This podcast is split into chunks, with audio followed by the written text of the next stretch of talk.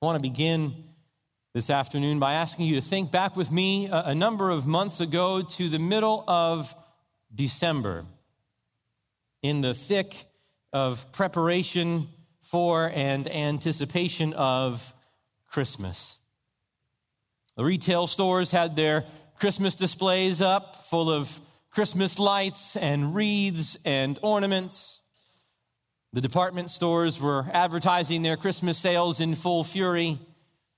The radio stations had put the Christmas music on loop, and we were all finishing up our Christmas shopping, remembering that Christmas is the season of giving.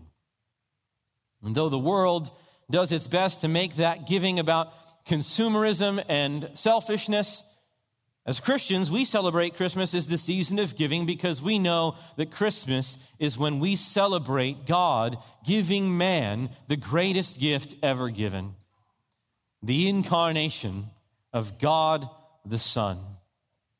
In the God man, the person of the Lord Jesus Christ, fallen humanity is given a perfectly sufficient, perfectly suitable Savior from sin and from judgment. Fully man, and therefore able to stand in man's place, both to bear man's punishment and accomplish man's righteousness. And yet, fully God, and therefore able to bear the wrath of God without perishing eternally able to bestow his infinite merit upon the innumerable sinners who come to him in repentance and faith. Christmas is the time of year when we celebrate the incarnation of God the Son, the eternal Word become flesh and dwelling among us. But the sad thing about that is, we can tend to restrict our reflection and meditation upon the incarnation of Christ to the month of December. After Christmas Day, our, our, minds quickly turn to an anticipation of the new year and then to all the things that we need to get done at work or at home once the holidays are over. And before you know it, it's the middle of January, and the incarnation of Christ is out of sight and out of mind. You blink your eyes again, and it's the first week of March, and it's unthinkable to be talking about Christmas. And that is a shame because the incarnation is worth more than merely seasonal contemplation. It's worthy of our constant attention, our constant study, our constant adoration. Think of it the eternal, self existent, self sufficient, infinite, almighty God takes on the nature of finite, temporal, dependent, mortal humanity without shedding his divine nature. The unchangeable God becomes what he wasn't while never ceasing to be what he was. The Irish reformer James Ussher said of the incarnation that it is the highest pitch of God's wisdom, goodness, power, and glory. Pastor and author Mark Jones said, The incarnation is God's greatest wonder, one that no creature could have ever imagined. God himself could not perform a more difficult and glorious work. It has justly been called the miracle of all miracles. And if we slow our minds down long enough to reflect on these truths, we are constrained to confess that there is a peculiar glory to this greatest of God's miracles. That among all the amazing works that Almighty God has accomplished in this world, the incarnation has a special luster of magnificence. And I think the reason for that peculiar glory is that the incarnation takes two things of infinite distance and difference and puts them side by side. The incarnation takes the infinite God and the finite man and unites them together in one magnificent person. And it's the juxtaposition of the majesty of God with the humility of man that renders the glory of the Lord Jesus, the glory of the incarnation, more especially brilliant than all other of God's works. And if that's true, the incarnation is the miracle of all miracles, if it's the most glorious of God's works, then it, is a unique fount for our worship. And we as his people must devote our minds to the study of this truth. We must have doctrinal clarity on this truth in the service of inflaming our hearts with the worship that God rightly deserves. We must worship Christ for who he is and not for who we have imagined him to be. We must worship God for what he has done and not for what we have misinterpreted him to have done. See, our praise to Christ soars only as high as our understanding of his glorious person and work is rooted in the truth. The heights of our worship, brothers, will never exceed the depths of our theology. And therefore, the genuine worshiper of Christ must always be the student of Christ. And the worshiper of Christ is always a delighted student of Christ. Professor John Murray wrote of this subject, the incarnation, it is high and heavenly doctrine, and for that reason of little appeal to dull minds and darkened hearts. It is the mystery that angels desire to look into, but it is also the delight of enlightened and humble souls. They love to explore the mysteries which bespeak the glories of their Redeemer.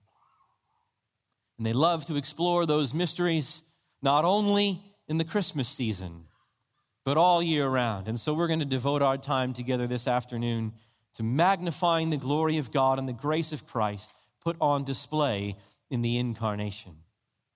And to do that, we're going to give our minds to the study of a single verse, 2 Corinthians chapter 8 and verse 9, wherein the apostle Paul writes, "For you know the grace of our Lord Jesus Christ, that though he was rich, yet for your sake he became poor, so that you, through his poverty, might become rich.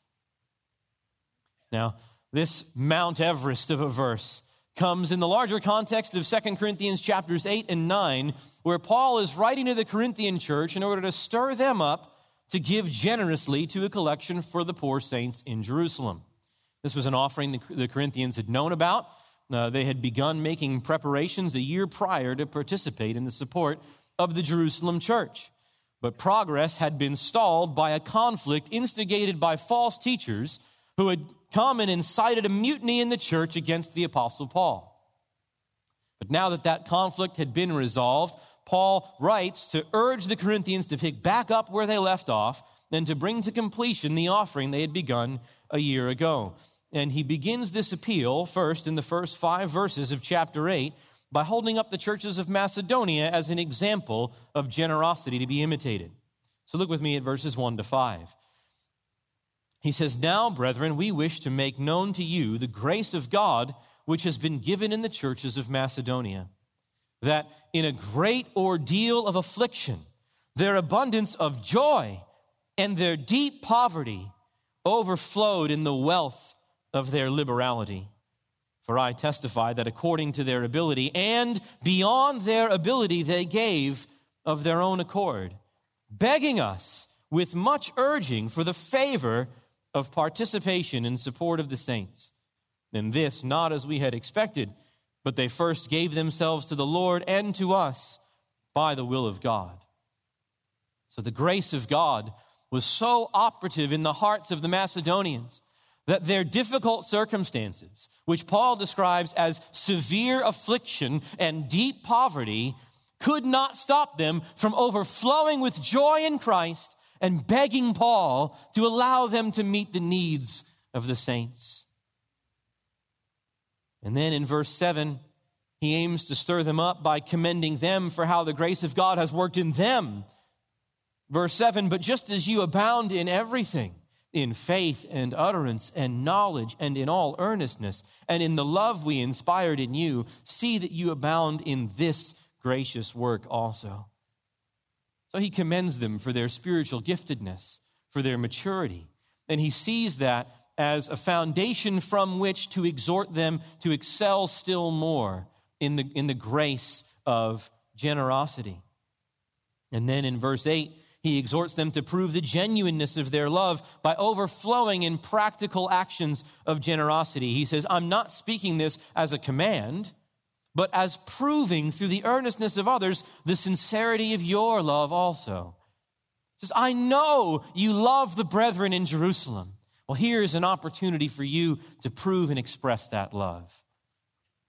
And then Paul comes to the climax of his argument having appealed to the example of the Macedonians, having commended the Corinthians concerning the grace of God already at work in them. And then, having exhorted them to prove their own love, Paul now appeals to the supreme and to the purest motivation for Christian generosity and for all moral and ethical instruction in the Christian life, namely the abounding grace of our Lord Jesus Christ. One commentator defines this grace as the utterly undeserved, royally free, effective, unwearying, inexhaustible goodwill of God, active in and through Jesus Christ.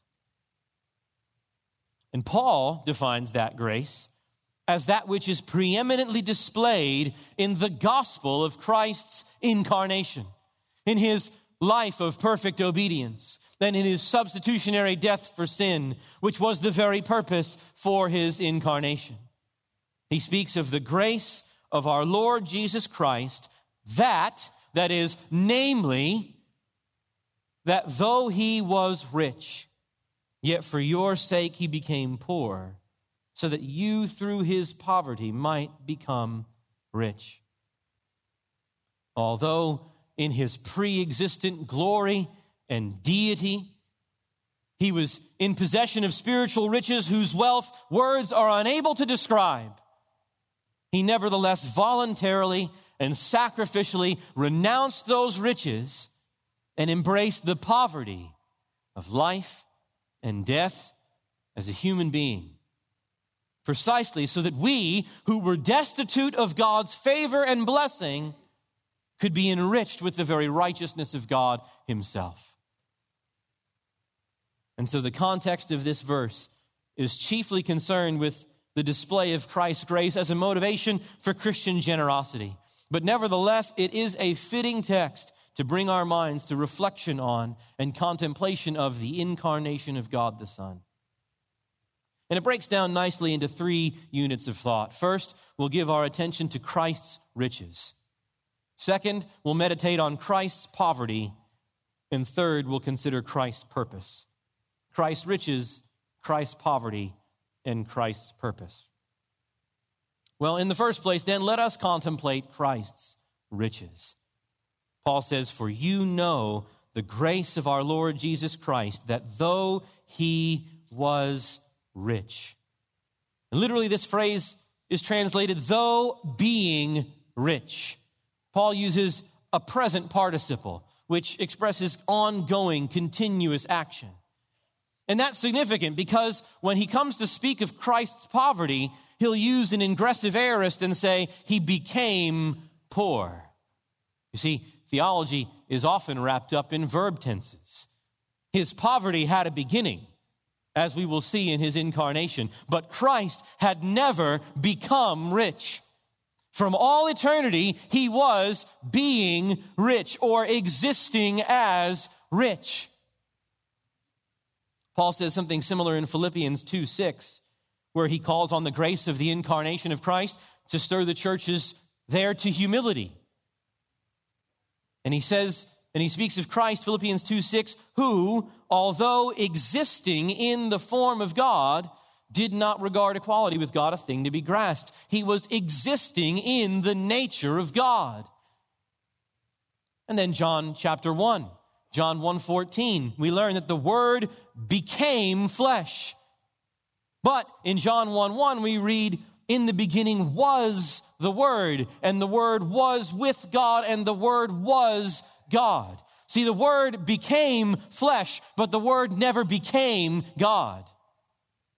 From all eternity, before there was a beginning, the Word was existing as God in the richness and fullness of equality with God the Father and God the Holy Spirit. This Christ is the eternal Son, the one from whom all eternity was fully subsisting in the divine nature. He is the image of the invisible God, Colossians 1:15. The very radiance of his glory and the exact representation of his nature, Hebrews 1 3 And so he is rich as the possessor of all the divine attributes and the possessor of all divine prerogatives. All of the fullness of Godhood dwells in him, no less than the Father, no less than in the Holy Spirit. He is the creator of all things. Colossians 1:16 For by him all things were created, both in the heavens and on earth, visible and invisible, whether thrones or dominions or rulers or authorities, all things have been created through him and for him. He is the sustainer of all creation. Colossians 1 17. He is before all things, and in him all things hold together. Hebrews 1 3 again, he upholds all things by the word of his power. As its creator, Christ is therefore the owner of all creation. Deuteronomy 10:14 says, "Behold, to Yahweh your God belong heaven and the highest heavens, the earth and all that is in it." In Job 41:11, the triune God says, "Who has given to me that I should repay him? Whatever is under the whole heaven is mine." The Son is the eternal, eternally glorious one. Christ speaks in John 17, 5 of the glory which he had with the Father before the worlds began. 1 Corinthians 2 8 calls him the Lord of glory. And Isaiah chapter 6 gives us a glimpse of what it meant for the Son to exist in the richness of heavenly glory as John 12, 41 tells us that it is He, the Son, who is the exalted Lord that Isaiah saw seated on the throne of heaven. He, he said these things because he saw Him and spoke of Him. It is the train of the Son's robe that fills the heavenly temple. It is to the glory of the Son's name, no less than the Father's name, no less than the Spirit's name, for it is one name it is to that name that the bright burning seraphim do not cease to sing with the rest of the angels of heaven, Holy, holy, holy. The whole earth is full of his glory. And even beyond all of that, beyond the richness of his divine being, the fullness of God dwelling in him and the glory of God emanating from him, beyond the richness of his divine possession, that he is the creator and thus the owner of heaven and earth, beyond even those things is his richness, the richness of his divine relations. You see, anyone in possession of all the riches that we just spoke about would be infinitely wealthy, even if he possessed such riches in isolation devoid of relationship and devoid of love. But the Son possesses those riches in the glory of perfect communion with and delight in his Father and the Spirit. In Luke 10 22, Jesus says, No one knows the Son except the Father, and no one knows the Father except the Son. And though there are oceans of mystery wrapped up in that statement, one certain implication is that there is a unique knowledge and communion that exists between the persons of the Trinity. Each member of the Trinity has a unique, all exclusive, all comprehensive, all penetrating knowledge of the others. Our knowledge of God increases little bit by little bit as we strive and strain to wrap our minds around the infinite fullness of God as He's revealed Himself to us in the Scriptures. And even when we are, by grace, able to grasp just a little bit more knowledge of God, we are at once confronted with the ineffable delight of knowing one so perfect, and at the same time confronted with the blessed despair that we could ever know Him fully but the Son. The Son knows the Father in such comprehensive intimacy that compared to that knowledge, no one else knows the Father at all. Listen to what John Murray says. The knowledge of the Son of God is a knowledge for which there are no obscurities, no inscrutable mysteries. It's a knowledge that penetrates the very being of God, that comprehends the totality of the divine glory, and that searches the deepest mysteries of the divine will. What tides of ineffable delight, without beginning or end, without ebb or flow, must eternally ravish the heart and mind of the eternal Son?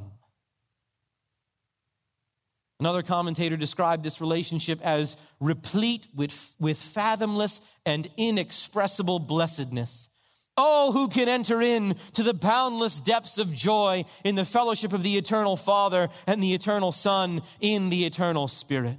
Oh, the blessedness of God's dear Son, basking in the eternal sunshine and the joy of his Father's blessing. Friends, has there ever been anyone so rich as Christ was rich?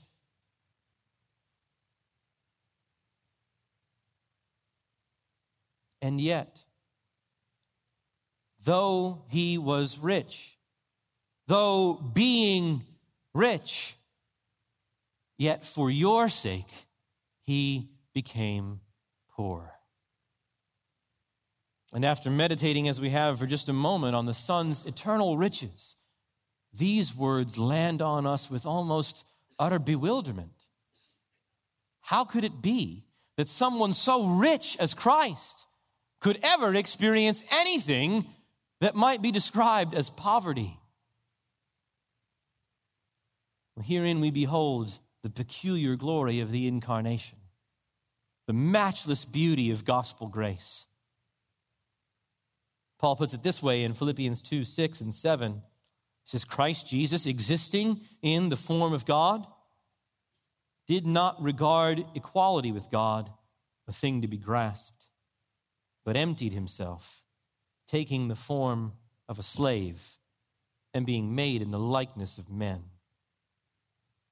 So even though Christ existed eternally, even though he was eternally existing in the very nature and essence and glory of God, even though he was existing in equality with God the Father, ruling creation in majesty and receiving the worship of the saints and angels in heaven, he did not regard the dignity of his station as something to be grasped, but he emptied himself. He nullified himself.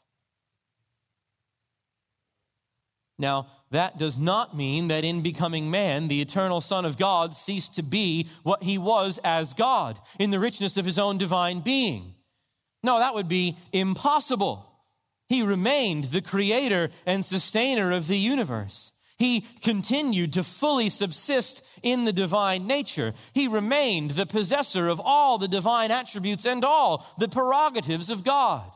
Colossians 2 9 says of his incarnate state that in him all the fullness of deity dwells in bodily form. He delivers God's word to God's people in Matthew 5, not as the prophets who said, Thus saith the Lord, but as the Lord of revelation himself, who said, You have heard it said, but I say unto you. He declares sins forgiven in Luke 5. And when the Pharisees think to themselves, well, who can forgive sins but God alone? Jesus says, he reads their thoughts and says, yes, the Son of Man does have authority to forgive sins. When Thomas bows before him and in John 20, 28 comes and worships him as my Lord and my God, Jesus doesn't do what the angel of Revelation said and, and says, Get up, worship God alone. He receives the worship that is due to God, that is the prerogative of God alone. And he heals the sick and raises the dead and feeds the 5,000 and works the rest of his divine miracles, displaying his divine glory, the glory as of the only one begotten of the Father, full of grace and truth. And so Christ did not become poor by subtracting some aspects of his godhood from himself. Scripture does not teach that the Son exchanged his deity for humanity. No, he didn't become poor by ceasing to be what he was, God. He became poor by becoming what he was not, man. He became poor by addition, not by subtraction by becoming what he wasn't even while never ceasing to be what he was while taking on by taking on a divine nature even while never shedding his uh, by taking on a human nature excuse me even while never shedding his divine nature. So what then was his poverty if not being deprived of his deity in some way? Just this that though he had every right to continue in unlimited, manifest power and authority, to radiate the very essence and glory of deity, to receive nothing but the most exalted worship from the saints and, and, angels in heaven, immune from poverty, immune from pain, free from all humiliation. He did not selfishly count those riches to be slavishly held on to, but sacrificed them to become man and accomplish salvation for sinners. One commentator said he surrendered all the insignia of divine majesty and assumed all the frailty and vicissitudes of the human condition. And I like that. He surrendered the insignia of divine majesty. John Calvin wrote Christ indeed could not divest himself of Godhead, but he kept it concealed for a time that it might not be seen under the weakness of the flesh. Hence, he laid aside his glory in the view of men, not by lessening it, but by concealing it. He concealed the riches of his divine majesty, of the Lord of glory, behind the veil of the poverty of a slave. Though being rich, yet he became poor he is rich as the uncreated creator, but poor insofar as he assumes a created human nature. The one who always was coming to exist as a human embryo in the womb of his mother and being born of a woman. He is, as Augustine said, man's maker made man. He is rich as the divine Son of God and yet poor, as he was born to a poor virgin who had been disgraced by suspicions of immorality.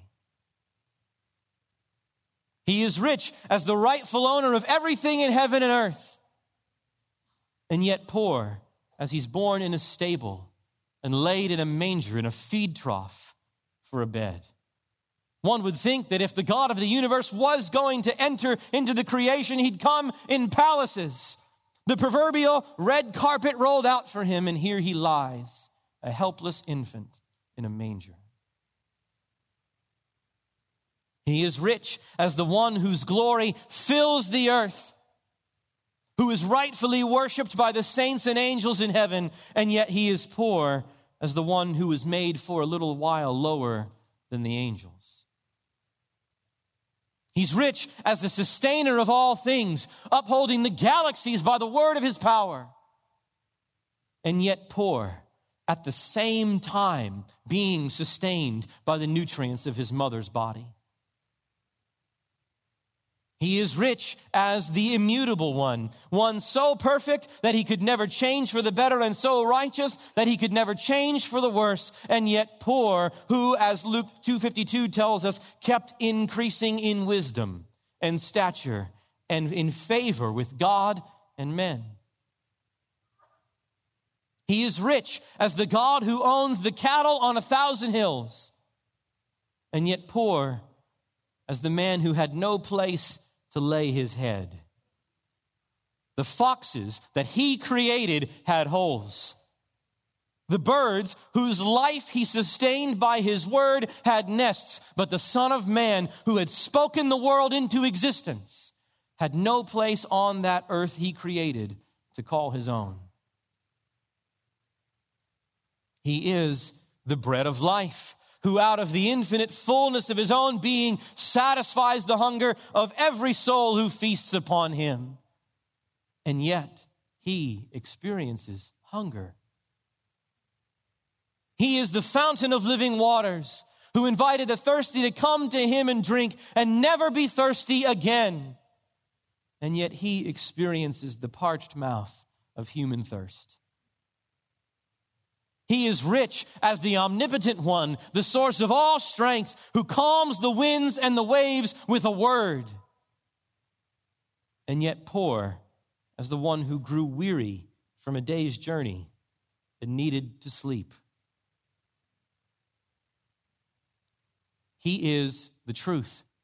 John 14, 6. I am the truth, the way, the truth, and the life.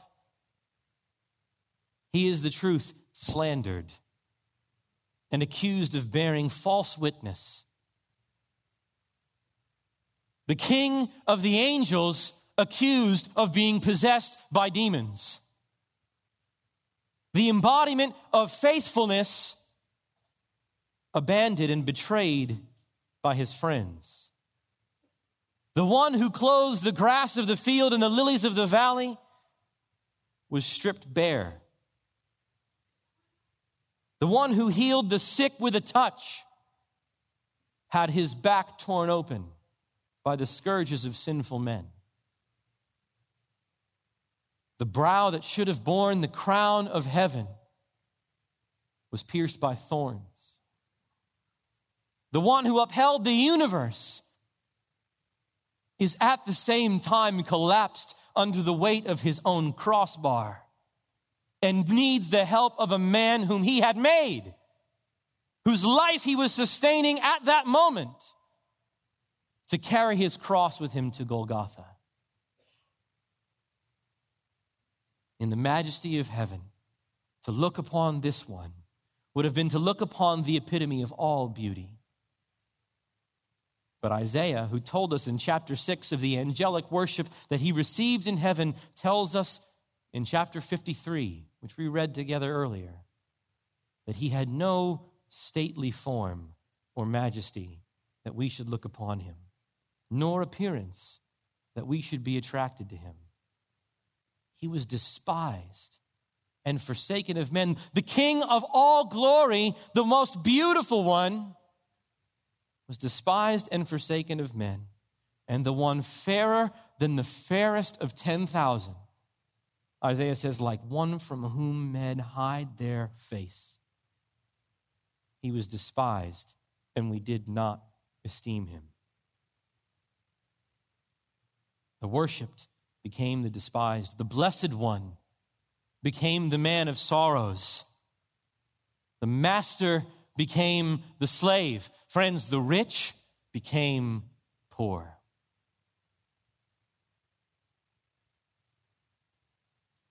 But his poverty did not reach its depths at the shame and the pain and the torture. We must raise our eyes to Calvary, up to Golgotha and behold, the one who was rich in that he had life within himself, John 5 26. I have life in myself, rich as the one who gives life to whomever he wishes, John 5 21. And we need to see there the author of life humbly submitting to death. The sinless one, only and ever the worker of righteousness as if he had served sin, paid the wages of death. Rightly do we sing, Amazing love. How can it be that thou, my God, shouldst die for me? But it was not just death. If one so rich as God the Son had to know the poverty of death, we would think that at least it would be an honorable death. But no. As Philippians 2 8 says, he humbled himself by becoming obedient to the point of death, even death on a cross. One commentator said the cross displayed the lowest depths of human depravity and cruelty. It exhibited the most brutal form of sadistic torture and execution ever invented by malicious human minds. In crucifixion, metal spikes were driven through the victim's wrists and feet, and he was left to hang naked and exposed, sometimes for days. Because the body would be pulled down by gravity, the weight of a victim's own body would press against his lungs, and the hyperextension of the lungs and chest muscles made it difficult to breathe. And so victims would gasp for air by pulling themselves up, but as they would do that, the wounds in their wrists and feet would tear, and their backs, usually torn open from flogging, would grate against the jagged wood. And eventually, when he could no longer summon the strength to pull himself up to breathe. The victim of a crucifixion would die from suffocation under the weight of his own body.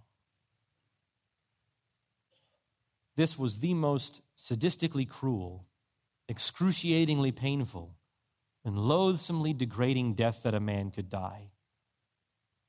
And there on Golgotha, 2,000 years ago, the innocent, holy, righteous Son of God died this death. God on a cross. But it doesn't stop even there. The shame and the pain of the cross was not the lowest depth of poverty to which the Son of God humbly submitted himself. Deuteronomy 21 23 taught that anyone hanged on a tree is accursed of God. And Paul quotes this verse in Galatians 3:13, "Cursed is everyone who hangs on a tree." Christ redeemed us from the curse of the law, having become a curse for us.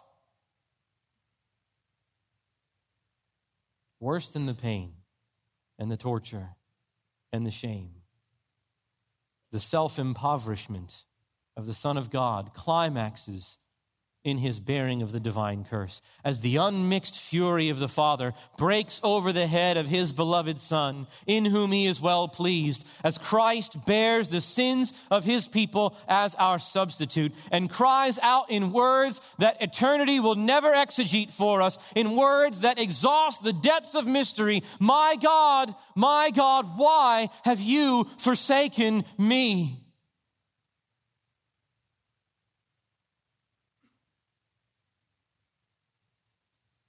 The author of life, dead, the fountain of all divine blessings, become a curse under the wrath of God. The beloved Son, who basked eternally in the radiant smiles of his Father, now forsaken by his Father and crushed under the weight of his Father's frown. Dear friends, no one was ever richer than the Son of God.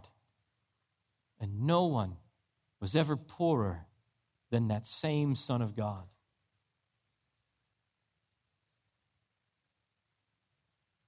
You say, why? Why did he do this? Why should this, what seems to be terrible miscarriage of justice, take place? Here we come to our third point. We've meditated upon Christ's riches We've raised our eyes to consider the mystery of Christ's poverty. What was Christ's purpose? Look again at our verse.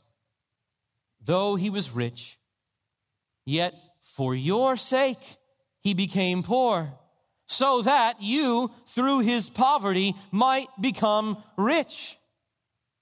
Dear Christian, he did this for you. It was your sin that he bore. It was your spiritual poverty that required the surrender of his riches. The price your sin required was nothing less than the death and the curse of the Son of God in your place. The wrath he suffered at the Father's hand, Christian, that was your wrath. The abandonment that he experienced, that was your abandonment. That cry of dereliction was your cry of dereliction and yet you may go free into the cloudless peace of divine blessing. you, through his poverty, might become rich. And rich, not in the passing treasures of this earth, where moth and rust destroy and, and which thieves break in and steal, but rich in every spiritual blessing in the heavenly places in Christ. Romans 10, verse 12 says, The Lord is abounding in riches for all those who call on him. Romans 11:33 Paul erupts in that famous doxology in praise of the depth of the riches both of the wisdom and knowledge of God. In Colossians 2 3, he declares that all the treasures of wisdom and knowledge are hidden in Christ. Ephesians 3 8 speaks of the unsearchable riches of Christ. Ephesians 2 7 speaks of the surpassing riches of God's grace. Romans 2 4 speaks of the riches of his kindness. And all throughout Paul's letters are references to the riches of his glory. Friends, all the fancy cars, all the million dollar homes, all the jets and the boats and the toys, all the gold and silver in the world can't hold a candle to the riches of his glory in the inheritance in the saints. These are the riches of the loving election of the Father before the foundation of the world. These are the riches of union with Christ, our Redeemer and friend. The riches of the forgiveness of sins, the payment of our debts, the washing of our stains, the cancellation of our guilt, the riches of the imputation of righteousness, clothed in the garments of salvation, the pure white robe of Christ's own obedience, adoption into the family of God the permanent indwelling and sanctifying ministry of the Holy Spirit, a cleansed conscience, communion with the triune God that grants an indomitable joy and a peace that surpasses all understanding. Made a partaker of the divine nature, increasing conformity to the very likeness of Christ himself, and one day to be free from all sin and suffering in the presence of Christ on the new earth all these riches are yours for the taking, but they're all wrapped up in the Savior. They're all stored up in the person of Christ. And dear friend, if you would take possession of these spiritual riches, you must come and take possession of Christ by faith alone this afternoon. If you do not yet know Christ, if you remain yet outside of Him, if you remain wallowing in the wretched poverty of your own sinfulness, I entreat you to confess your sins before God where you sit and turn to Christ who has accomplished all your righteousness. He has descended the infinite distance from heaven to earth, from deity to humanity. The God whom you have offended by your sins himself comes to you in your own nature and offers you terms of peace. How could you reject him? How could you turn him away? Not even the demons have committed so vile a sin as to refuse a mediator who has assumed their own nature to offer them salvation. Don't you commit a sin worse than demons today. Sinner, turn away from your sin. Turn away from yourself. Disown your own righteousness and put all your trust for acceptance with God squarely upon the shoulders of this sovereign Savior and you, through his poverty, will become rich.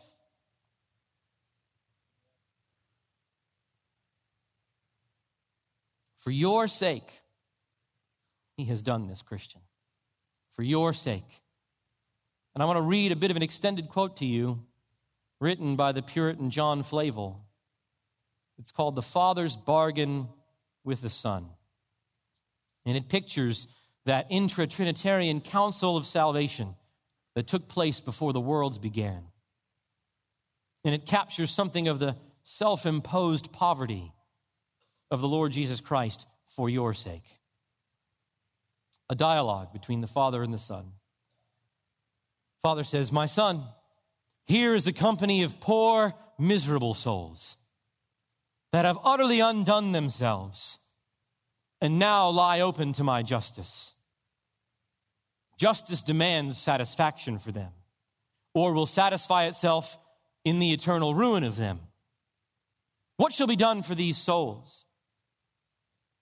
And the son says, Oh, my father, such is my love to and pity for them, that, that rather that they shall perish eternally, I will be responsible for them as their surety.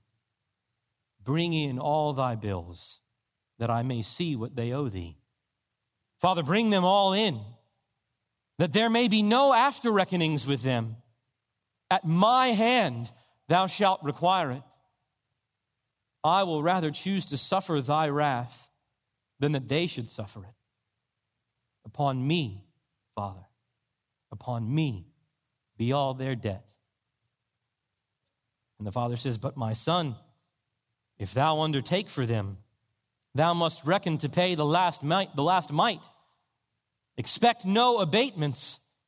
If I spare them, I will not spare thee. And the son says, Content, Father. Let it be so. Charge it all upon me. I am able to discharge it. And though it prove a kind of undoing to me, though it impoverish all my riches, empty all my treasures, yet I am content to undertake it. And therefore, dear friends, we have Christmas. Therefore, we have the incarnation to celebrate and to bless God for every day of the year. Behold your King. Behold your King in all the beauty of his grace, who, as it were, steps between his people and their judge and says, Upon me, Father, upon me be all their debt. Behold your king in the infinite worthiness of his person, who because of his infinite righteousness can say, charge it all upon me. I am able to discharge it. Behold your king in the glory of his magnanimity, of his large hearted humility, who says, though it impoverish all my riches, though it empty me of my most precious treasure, even of the sweetness of my communion with you, dear Father, such is my love to sinners that I am content to undertake it. Friends, as you meditate on the incarnation, as you reflect on and contemplate this gospel of self imposed poverty, revealed in the incarnation, life, atonement, and resurrection of Christ, worship God the Son for his grace. Which one of you if you were found to be in such a state of intimate communion with God as said to be in the bosom of the Father, which of you could be persuaded to leave the Father's bosom for all the good and the glory in the world? You wouldn't do it. Not one of you would do it. And yet, the eternal Son, who actually was in the bosom of the Father, who enjoyed the sweetest and dearest communion with the Father that could be conceived, freely left him and laid down those riches so that you, through his poverty, might be rescued from your poverty and would enjoy those very riches that he had left. Brothers, who has ever loved like Christ has loved us? Worship him for his grace. And worship the Father Worship God the Father for his love to sinners in giving such a one as Christ over to suffer the fury of his wrath in the place of us. Flavel says again, he says, Our dearest children are but as strangers to us in comparison of the unspeakable dearness that was between the Father and Christ. It melts our bowels. It breaks our heart to behold our children striving in the pangs of death. But the Lord beheld his son struggling under agonies that never any felt before him. That he should ever be content to part with a son and such an only one is such a manifestation of love as will be admired to all eternity. And I say, let's start now. May the love of the Father be our daily object of admiration, that he would give such a one as Christ for us. and worship the Father not only for his love, but for his wisdom. As Steve said before, the one whose mind is so vast, the Father whose, whose wisdom is so unsearchable that he devised this plan of salvation. You see, only God himself could ever atone for sin. And yet only man's sacrifice would be accepted on behalf of man. No one ought to pay except man, and no one can pay except God. And if God had convened the entire company of angels to employ all their collective wisdom and devise a plan to save sinners in such a predicament, they would have been at an eternal stalemate. And yet, in his marvelous wisdom, God conceives of the unthinkable that to, to reconcile man to God, God would become man. The second person of the Trinity would take upon himself a human nature without altering the divine nature.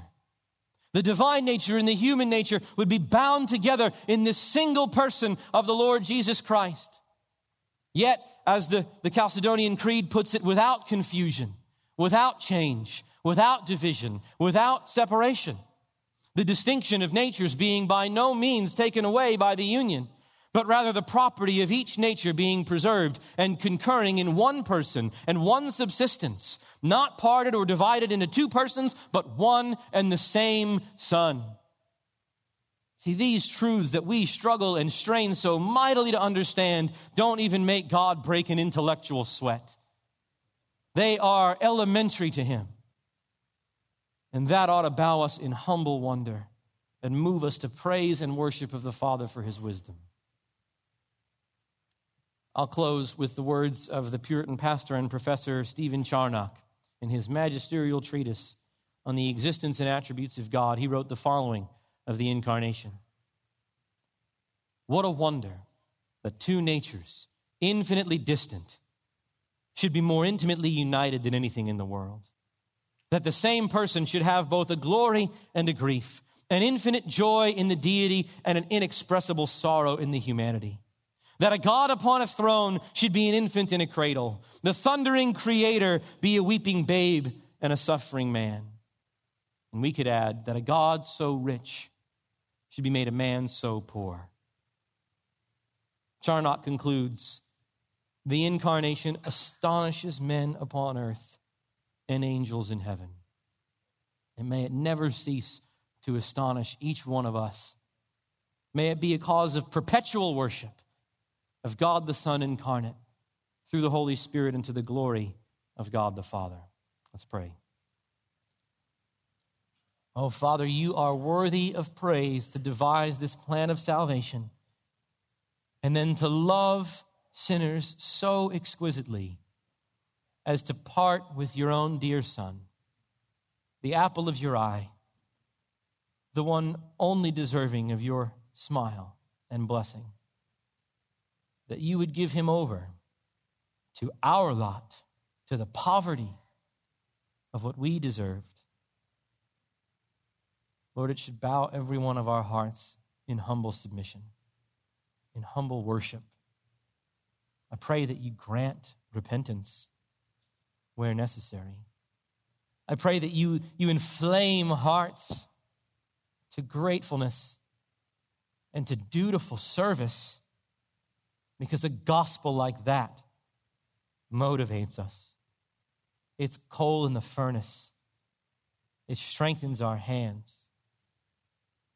It makes us want to serve, it makes us want to lay down whatever riches and comforts we might have to serve those whom you've given us to serve, to be generous with our time, with our labors, with our finances with our lives so that you may get what you are worthy of in us.